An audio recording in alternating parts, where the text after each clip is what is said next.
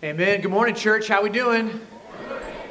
So you know I have to say it right after last week's sermon. He is risen. if I didn't say it, I'd be like, you what a hypocrite that guy is. Welcome to Grace Hills. My name's Simon. I'm one of the pastors here. And uh, for those watching online, thanks for watching online. Uh, glad you've joined us. Glad we can provide that for you. And would just encourage you, if you have the ability, would love for you to come back, worship with us in person. So we miss you. We want to hug you. We miss you. Um, we have just finished Easter. We have just finished Good Friday. It was like a whirlwind of just excitement and fun things that were going on. And, um, but here we are. Like I promised, we're going to start a new series. We're in the book of Jonah. Um, I've done this series before a long time ago, and uh, I remember going, it was great. And then now I'm restudying it and rewriting everything, and I'm like, oh, there's just so much that I miss. It's so deep. Um, a lot of Bible scholars would say that this is a book that is like a literary masterpiece. And there's something so concise and so um, powerful about the book of Jonah that you see so many things. And I, will just tell you up front, I am not going to plumb the depths of this book. You know, but it's only four chapters. I'm only doing three verses today. That's as far as I'm going to make it. So it's going to be a lot of fun. But as I was reading through it, as I was thinking about it, and I thought, how, how do I need to start this off? And I thought, man, it just reminded me of a moment that I had my senior year of high school. I remember um, I had been going to the church for a while. I started going to church about halfway through my eighth grade year. Really started getting involved when I was a freshman in high school. And I remember I was I was kind of doing all the stuff. I was going to youth group twice a week, and um, I had been there for about three years at this point. I was going to the camps and the activities, uh, going on missions trips. I remember I bought my first pile of fireworks in Mexico thanks to the church. So you're like, that's illegal. Yeah, I know. It was and still is. Um, but I would like do the Christmas performances and all the skits and all the, because like in the 90s, you had to do skits up front. That was like a thing. So I did all that. And I was kind of a really known quantity at the church. People knew who I was, and some for the better and some for the worse, but I was really involved. But there was this other thing that was going on at the time. And, and the thing that was going on is that I was still kind of living out of my old life. I was still kind of doing a lot of the same things, thinking the same way, participating in the things that I used to participate in before I was saved. And I was still hanging out with my non Christian friends. And before you go too far, that you should hang out with non Christian friends. You should have them as friends where you can be a light to them. But I was partaking in the activities that those non Christian friends were doing as well. And I was really just kind of living this life that was, let's just be honest, was super hypocritical. I knew, I knew God's word enough to know what it said, and I knew that my life wasn't living that out. And I would do goofy things like, okay, I'm going to I'm going to make these arbitrary lines that I'm not going to cross, but then still do all this other junk so I feel good. I'm like, look, I'm a good person. I won't do that, but I'll do all this other junk. And I remember I was, uh, I just, I wasn't honoring God in so many different areas, and I wasn't honoring God with, with uh, girls that I was dating. I, I was there for the wrong reasons. And I remember there was this really defining, distinct moment in my life and I was I was at my house and, and something had happened. I kind of just got to get some get some air. I walked outside, I walked across the street of Blossom Hill Road in San Jose, California, and I was just sitting on like one of those big poles and just going, God, what is going on? What am I doing? Like I knew what I what I was doing was was dishonoring God by saying that I'm a believer. And I was like, I got to make a decision here.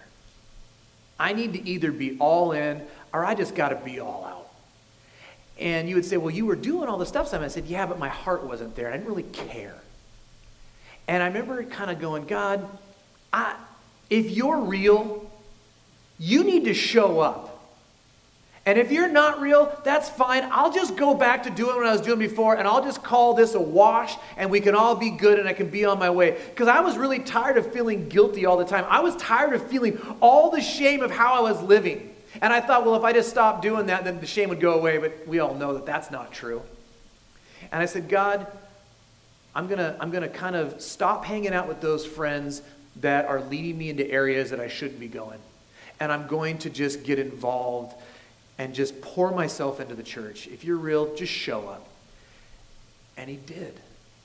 And as I started to engage the church, I realized that God showed up and God showed me who He was. He showed me the love of the church. He showed me what it looked like to walk with God. He showed me what it looked like when I, when I pour God's word over my life, when I'm in His word, when I'm studying His word, when I'm in fellowship, when I'm in discipleship, and He started changing me. He started showing me things about my life that I never understood. He started introducing me to the right people that were uh, important in my life. I met my wife at that time. God started giving me purpose and meaning, using my gifts and abilities. And, and I'll tell you this if it was a different decision that took place that night, and I decided to keep running from God, because let's be honest, that's really what I was doing. I wasn't giving Him all my life, I was running the opposite direction.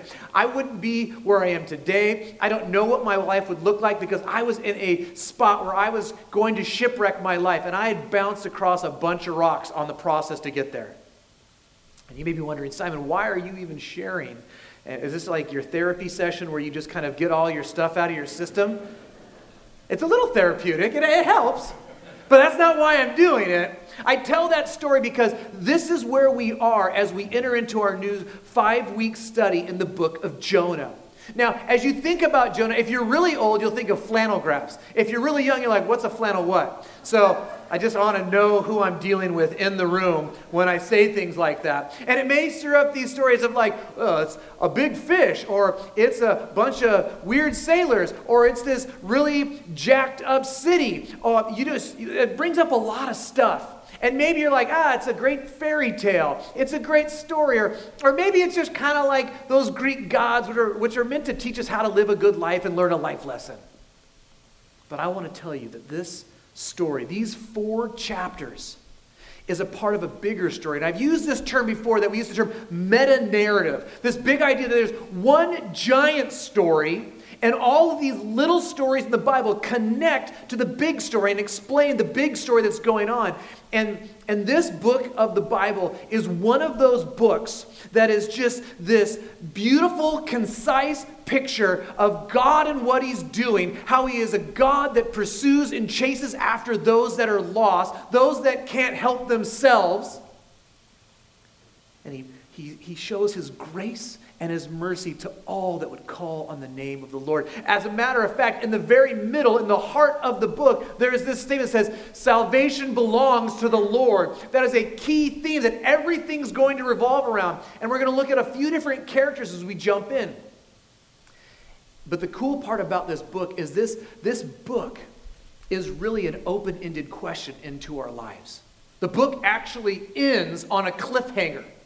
Like there's this question that's poised, and then it's not answered because it's meant to look at our life, look at our heart, what we see in ourselves, what we understand about God and what He's doing in His great master plan. And what's going to happen is things that we think should happen don't happen. And things that we don't think should happen do happen in this book. It's a book that's kind of upside down, and that's the idea that we worship a God who turns everything upside down because he is a God with tremendous love. And so, with that, we're going to cover three whole verses today. And you may think, that's going to be short. Boy, if you're new, I have bad news for you. um, there's a couple ways to follow along. I'm going to read right out of Jonah chapter 1, verses 1 through 3. If you have a Bible, please follow along highlight, make notes, do all that stuff. If you don't have a Bible, would love to give you one. They're in the back. Free gift to you. Please take it. Uh, just just use it. That's all we'd ask. Or if you really want, just follow along and see what God has written down. Here we go. Now the word of the Lord came to Jonah, the son of Amittai, saying, Arise, go to Nineveh, that great city, and call out against it, for their evil has come up before me.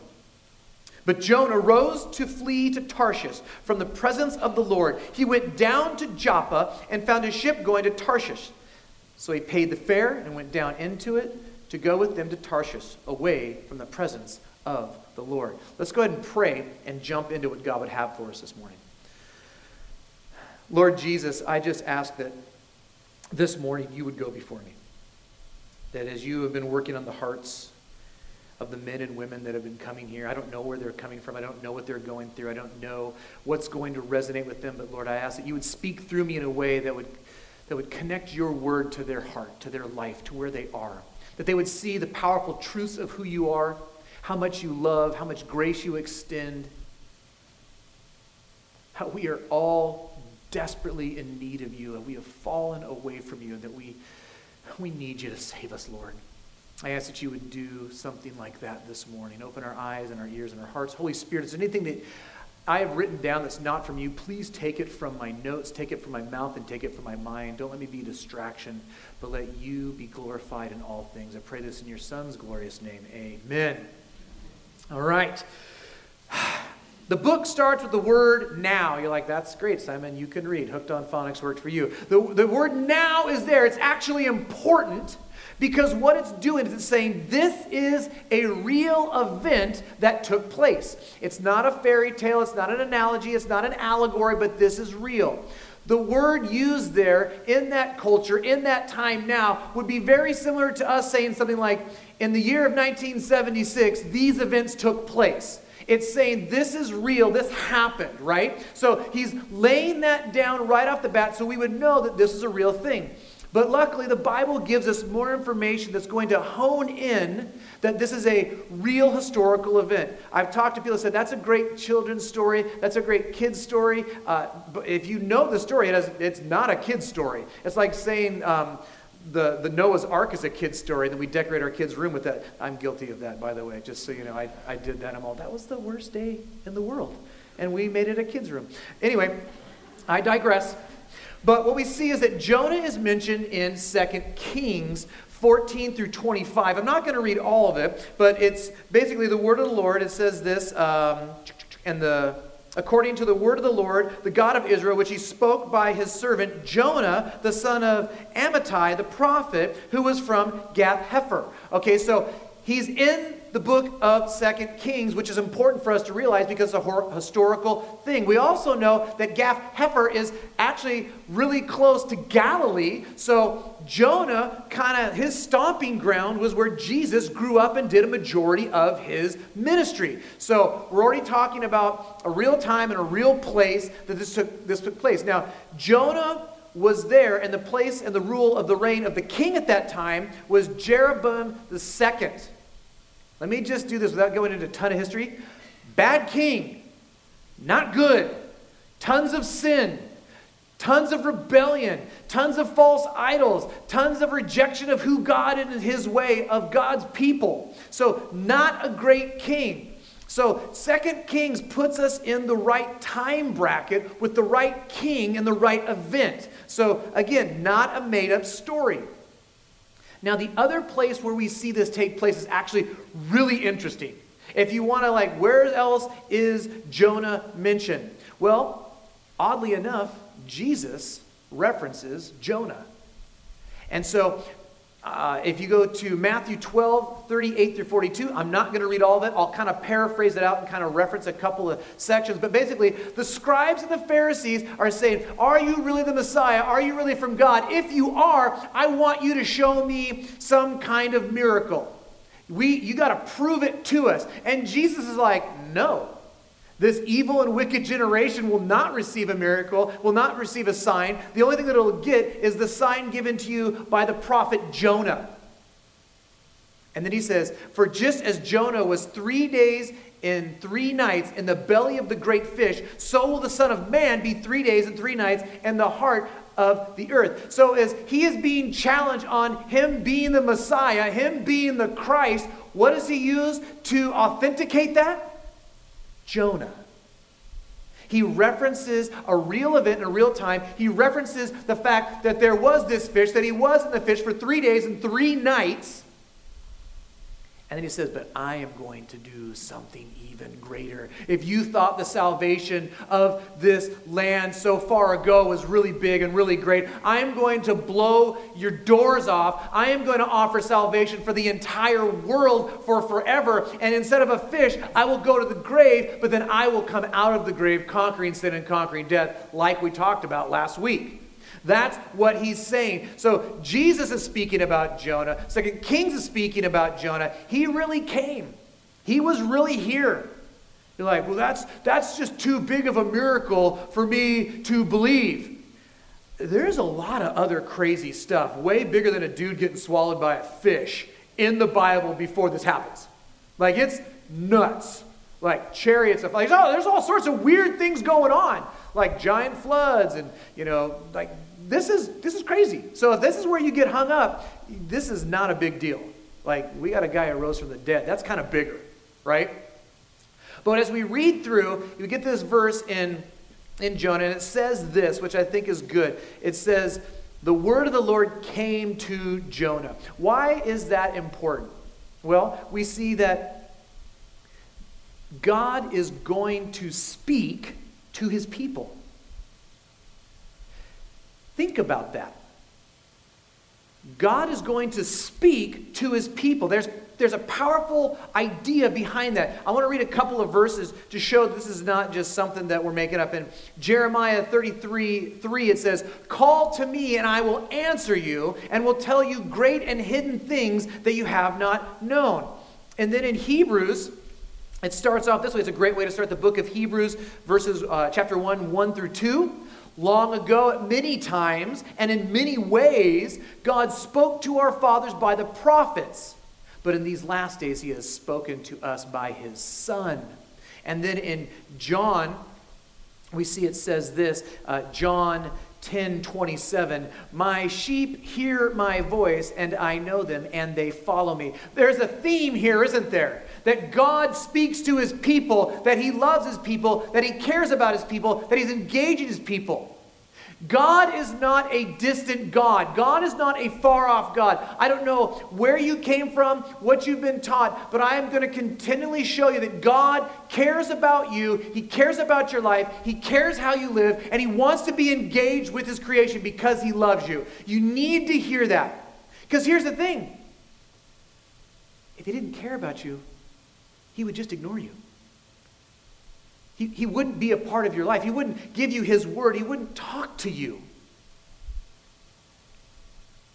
He doesn't let us aimlessly walk around this world trying to figure it out. You know how dangerous it is to walk around in a pitch dark room? It's really dangerous. It's not super safe. Does that, is that God? No. But we see that God walks with us. He corrects us. He sheds light in a dark world so we can understand who He is and what He's about and what He's doing. He doesn't want us to live in a way that's going to be dangerous to us. So then in that first verse, we get introduced to the name of the man the book is titled by, which is Jonah. Jonah's a minor prophet. I, think, I believe he's the fifth minor prophet, and he lived around 793 to 753 BC. Now, interestingly enough, every name in the Bible has a meaning, and those meanings actually have a lot of importance as you study those. Uh, anyone know what Jonah's name means? It is dove, yeah. I was like, I didn't know that. I learned something this week, and you're smarter than me. You should come up here. Um, it means dove. Now, there's two ways to look at this. I know which way I lean towards. But if we look at dove, you would probably think of or be drawn to the idea that the Holy Spirit came down in the form of a dove, right? And the idea, we've talked about this in Acts as we've gone through it, the sole purpose of the Holy Spirit is to point towards Jesus Christ. It's to highlight what he has done. That is the point of the Holy Spirit. Everything pushes towards Jesus. The Holy Spirit's not trying to exalt himself, he's trying to exalt Jesus. That's what he does. And the message of salvation that God offers through Jesus, right? So that's one. So some would say, oh, well, Jonah's like that as well. He's bringing the message of salvation to those that would hear who God is. So that's, that's one way to look at it. And, and it's totally valid if that's how you want to see that. But there's another way that you can look at this, and that comes out of the book of Hosea. If you know the book of Hosea, it's a rough book. We'll get there someday. We will study it. I've done it once before. It's a tough book. Hosea 7 11 says this Ephraim, which is another name for Israel, okay, is like a dove. Oh, that's very pretty. That's very nice silly and without sense. calling to Egypt, going to Assyria. You're like, well, that's not nice. If you've ever seen doves, they're kind of to and fro and back and forth and all over the place. They can't make up their mind. They're not always with a firm, solid direction. If you've been to a wedding, they've released doves and they're like, and they just stop. They're like, that dove is dumb. It has no idea what it is. It didn't even fly away like it was supposed. To. Like you have one job, dove, fly away. And it's it's talking about this time when Israel was they were, he, they were being judged by God because they had really broken the, the, the covenant they made with Moses, right? The Mosaic covenant. That's the word I'm looking for. I couldn't get that out. And really, what they were doing is God saying, No, you, you are to love and worship and honor and follow me, and they weren't. And so, what's happening is God was judging them as a nation because they weren't following and submitting and worshiping God. And so at times, God would send these other nations to do these things. And so they were exposed and they were vulnerable. Where they should have found their security and their protection in God, they started to seek that out in other places. And if you look at where they were seeking it out, it's kind of hilarious. Anyone remember like the Israelites in Egypt and kind of how that worked out? Like they were their slaves and they had to get freed from them? Like they were in slavery, in bondage. Like, well, let's make a treaty with the people that we just got freed from. Oh no, let's go to the Assyrians and let's make a treaty with them. And we're going to get to the Assyrians in a few minutes, but the idea was is that they were trying to make these treaties, they were trying to make these allegiances at the same time. With these two people that actually were against each other, they're like, well, we'll just see how it plays out. I've got an allegiance with both of you. They were like a dove, silly, wandering around, not knowing what to do with themselves. And we see that during that time, Jonah was a prophet, and the kings would call the prophets in at times to communicate a message to them. They would always seek God. Is God behind this? Is God going to give us favor? And Jeroboam was trying to do some stuff at that time, and so he calls in Jonah, and Jonah actually says, God's with you. It's going to be good. It's going to be great. Why? He wanted to look good in the eyes of the king. That actually wasn't God's word for him. He's like, well, how do you know that wasn't God's word? Because there were other prophets wandering around at that time communicating God's word as well. Amos was a prophet as well. And Amos came in and he's like, uh-uh. God's justice will go against you because of your sin and your rebellion. You will not succeed. You will not do well. As a matter of fact, God is judging you right now because you refuse to repent of your sin. And so, right off the bat, we find out that Jonah, he is not the best prophet. He's not the greatest guy. I actually toyed with the idea of calling this Jonah the worst prophet. That was going to be one of the titles, but I, I used better judgment instead and didn't do that. So maybe you're new and you're like, I don't know what a prophet is, Simon. You're using words I don't understand. What is a prophet? A prophet is someone that God would choose to communicate his message primarily to the Israelites at this time about how to align themselves back with God. So they would, he would correct them and say, God says that you are in sin, you need to repent. God says you should do this. God's going to give you favor here. If you do this, it'll go well. If you don't do this, it won't go well. And so basically, they became a mouthpiece for God. They spoke for God to the people so they would know what God would want them to do. And that's who they were, that's what they did. And so Jonah is now given a message in verse 2, and he says this Arise, go to Nineveh, that great city, and call out against it, for their evil has come up before me. Okay, the first thing we need to do is ask who and where is this place called Nineveh? What is a Nineveh? Nineveh was about 500 miles northeast from Israel. It was on the east bank of the Tigris River, and it would have been what we call modern day Iraq. That's really where Nineveh is, that's where it's located. It was a huge city. It was a massive city. Archaeologists have been doing digs and they are finding more and more of this city and where it's at, how big it was, the circumference of the area, the surrounding cities around it. And they have actually found that it is somewhere around 60 miles long. It's a huge city. The walls in some places were over 100 feet tall. That's a big wall. You think Trump's wall is That's a big wall. 100 feet tall in some places, but then it said that they were not just tall, they were wide as well, somewhere up to 30 feet wide. As they would do, uh, they would record different areas. They talk about the walls that you could line three chariots up side by side and ride them down on top of the wall. I want to know how do you get a chariot and a horse up there? That's my question. But that's how big the walls were. They had over a thousand guard towers along the wall. Some would say 1,500 guard towers that were positioned all around the city. Now, we know that we had at least 120,000 people there. Some of the estimations, based on how they counted numbers and what they did, were had the population in the millions. Massive, huge city. It was one of the biggest, if not the biggest city in that, in that day and in that age. Now, who are the Ninevites? That's the question. It's a city that was made up of the Assyrian people, not Syrian, Assyrian people. Now, the Assyrians were in great power from around 800 BC to about 625 BC. And let me tell you something they defeated everyone.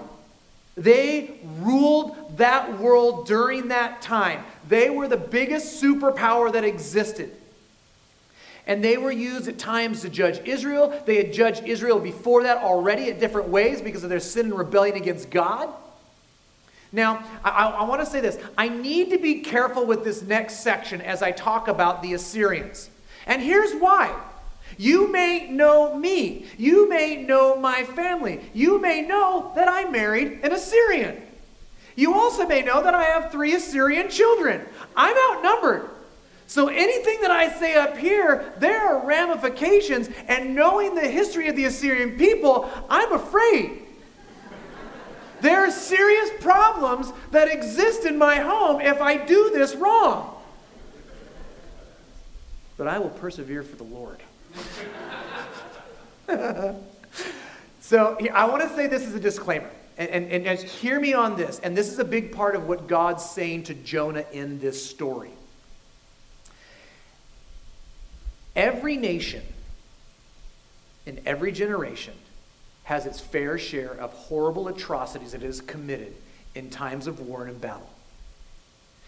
Every single nation has done horrible, horrific, wicked things. You need to understand that, okay? It's not that one is better than the other, and we're not going to play this pecking order of like, well, this murder is good and this murder is bad. Like, we're not doing that. It's bad, right? And this really will become the heart of the issue of Jonah as he thinks that there is this uh, higher righteousness than everyone else. And, and we need to understand that. But I will say this the Assyrians were really, really good at winning wars and keeping people under control. Ain't no joke there. They were really good at it. They had mastered to some extent and, and really kind of invented the idea of psychological warfare and fear when it came to battles.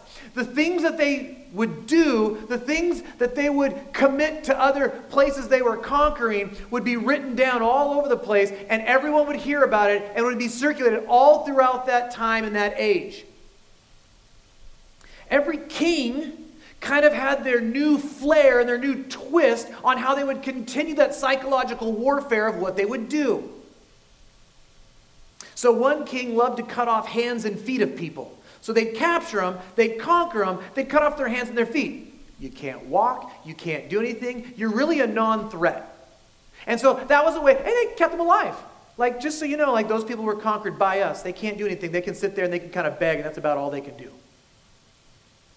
One king loved to humiliate people by cutting off their lips so they couldn't speak properly and they couldn't drink. And so they wouldn't be able to talk and communicate the way they were supposed to. And they looked foolish wherever they would go. One guy, uh, he was really into ripping off the ears of people. So he'd rip off ears of people while they were still alive. One guy, um, he made a sport of skinning people alive. That was his thing. And then to show the people that he had conquered, he would hang those skins all over the walls of the kingdom to know that they had conquered them and they had done that. And then another king, he just really liked cutting off heads, and that was probably the best way to go if you're going to go. He would cut off their heads, but then he would put huge piles in front of the cities that they had conquered, the villages and the towns they had conquered, saying this If you oppose us, if you try to face us, the same fate awaits you. It is said at times that when people heard that the Assyrians were coming to go to battle against them, lots of people would commit suicide because it was easier to commit suicide than go through the atrocities that awaited them because of them. These are the kind of things that would make Hitler blush. The people of God, God's people, had seen these atrocities. They had seen these things take place. And so he's called to take this message to this city. You may ask, Simon, how do you know all these things? Are you just, is this just some folklore? Here's the thing you need to understand. They documented all the things that they did. They believed that they were serving their gods and it was their religious duty to do these things. So not only did they talk about them, they were proud of what they did. They wrote all of their documentation down. And then, in case you didn't understand the full picture, they actually made pictures on walls that depicted all of these things that they did. I looked at them this week. They're crazy. And guys without hands, guys without heads, guys with their ears getting it was crazy what they what they would do. And so they really believe that this is what it looks like. And think, no, how could anyone do something like that? Let me tell you this sin has no boundaries. This is what happened when sin enters the world. You think, well, I would never. We are all just a few steps away from being just as wicked and evil as anyone that we read about. You need to understand that. Just because we wear nice clothes and we sit here in a nice row doesn't mean that we're not capable of these atrocities as well. I was talking with my friend this week, and he was like, I've been in church my whole life. My dad was a pastor, and I always, he's like, I always hated the book of Jonah. I'm like, why do you hate it? all? Jonah was a mean guy. He wasn't nice, and he just didn't listen to God. He's all, and then someone told me why he didn't want to go there and he didn't want to preach that. He's all, and it all kind of made sense.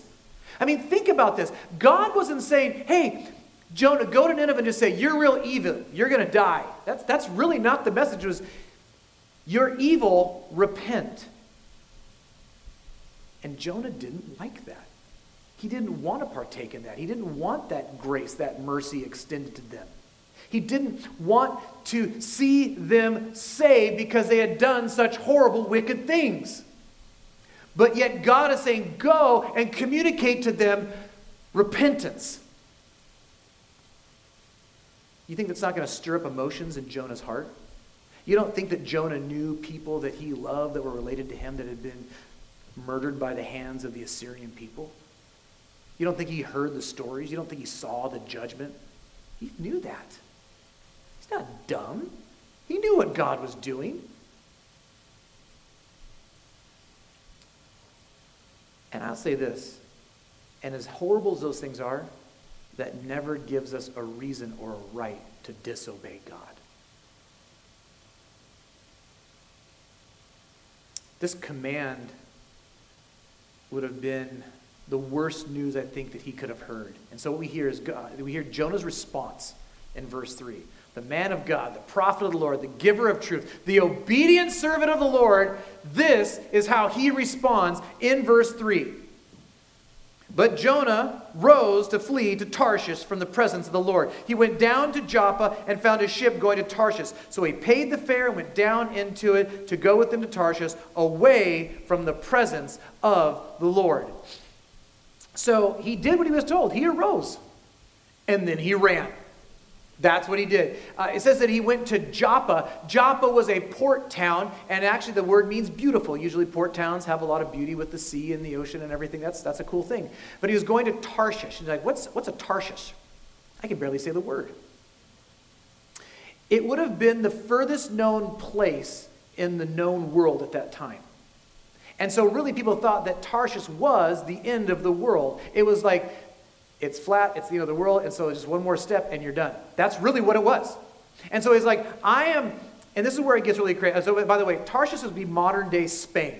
So, about 2,500 miles away from Joppa, from Israel, and from Nineveh, right? It's really far away. So, here's what's crazy it's not just, I'm not going to do what you say.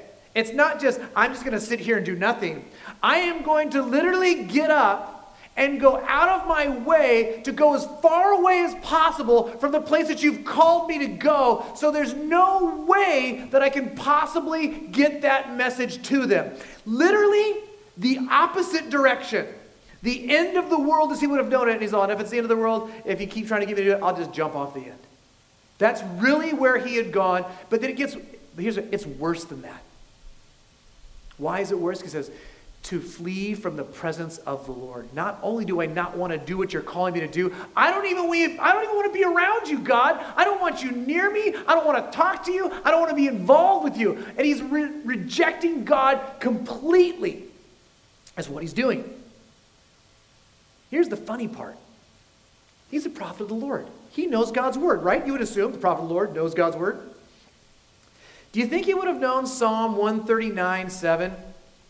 Where shall I go from your spirit? Or where shall I flee from your presence? If I ascend to heaven, you are there. If I make my bed in Sheol, you are there. If I take the wings of the morning and dwell to the uttermost parts of the sea, even there your hand shall lead me. He, he knows you can't flee from the Lord, but yet he's going to try real hard.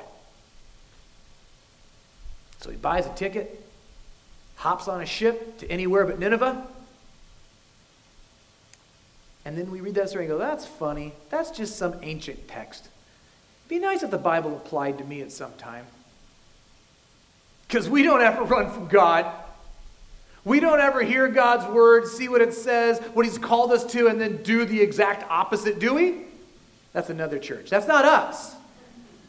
We do this all the time. We read God's word, we hear what it says, but yet we choose to do what we want because at the end of the day, when you don't obey God, you're saying, I know better. We're so foolish. And I say we because that's me as well. We all do it all the time. This is just like me when I was in high school thinking that I had it all figured out. I could play this double life. And I kept running from God, not submitting to Him, not following Him, not listening to Him. Pursuing what I wanted because I thought that my ways were right. And I look back and I go, what a foolish person I was. My buddies and I were talking this week and we're just talking about like the decisions that kids make. And we're like, they got a lot of spunk and energy, but not all the marbles upstairs yet. Not my kids, other kids. Clearly, not my kids. They're Syrians. So.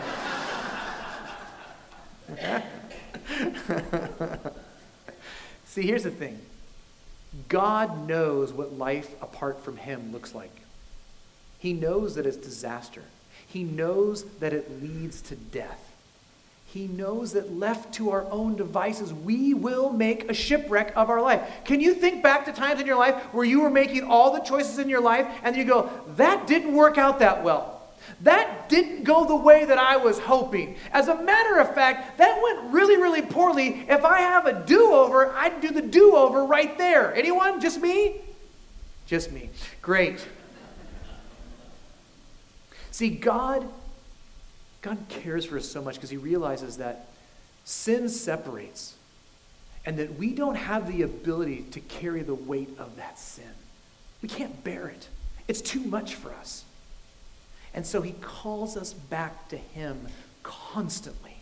And what you're going to see in this story is a God that pursues, a God that chases after. And, and, and here's something you just kind of need to understand this book is going to expose Jonah's heart. And there's two, there's these two crazy things happening here.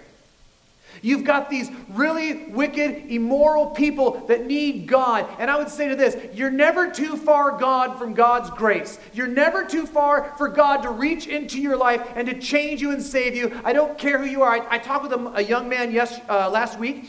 And he asked me this like this great question. So you talk about God's grace and uh, forgiving sins, and his question was, could God forgive Hitler?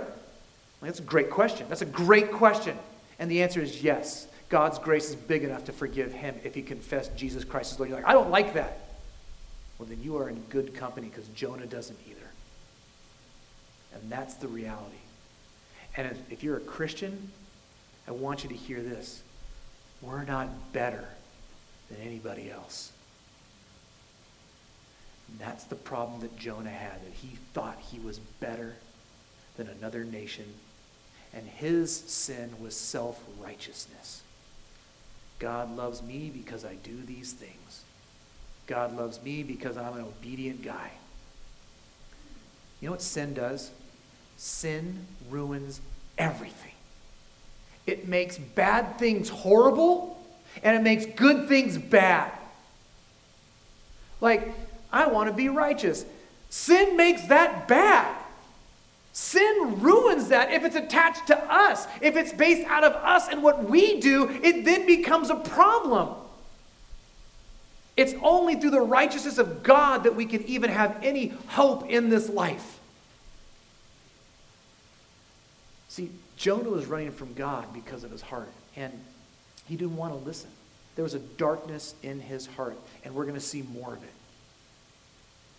But yet, God keeps chasing after, God keeps pursuing. I, I want to I wanna say this to you. I don't know where you are in your walk. I don't know if you've even started your walk with Jesus.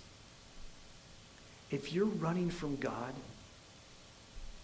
I would, I would call you to turn back to God and run towards Him.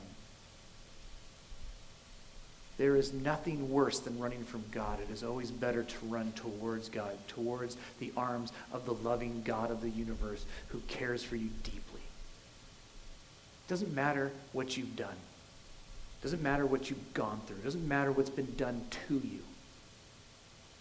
God's grace is big enough to forgive anything in your life. Anything. Maybe you're a Christian like, like I was in high school and I was just trying to do what I wanted to do and I'd show up on church on Sunday and I'm like, I'm a good Christian. Look at me. And then the rest of the week I was like, who's that guy? Maybe that's you. Maybe there's something in your life that you are pursuing that you believe is worth everything that you hope that you hope it'll be good. You hope it'll bring fulfillment. You hope it'll bring joy. You hope it'll bring pre- pleasure. You hope it'll bring some kind of peace to your life. I'm telling you, it won't. It doesn't. It never does. I'm calling you. Repent of that today. Reject that. Lay that at the foot of the cross. Our God is, if He can forgive Jonah, if He can forgive the Ninevites, if He can, even sailors, you're like, I'm a, I'm a sailor. He can forgive you too. He can do that if you lay that down. Because here's the big spoiler. You're like, why did we call this the God who loves enemies? Every title's got a reason. It's not just because we need words up there. Because Nineveh is an enemy of God. The sailors are enemies of God. Jonah is an enemy of God. And we are enemies of God. But we have a God that loves his enemies and pursues them greatly.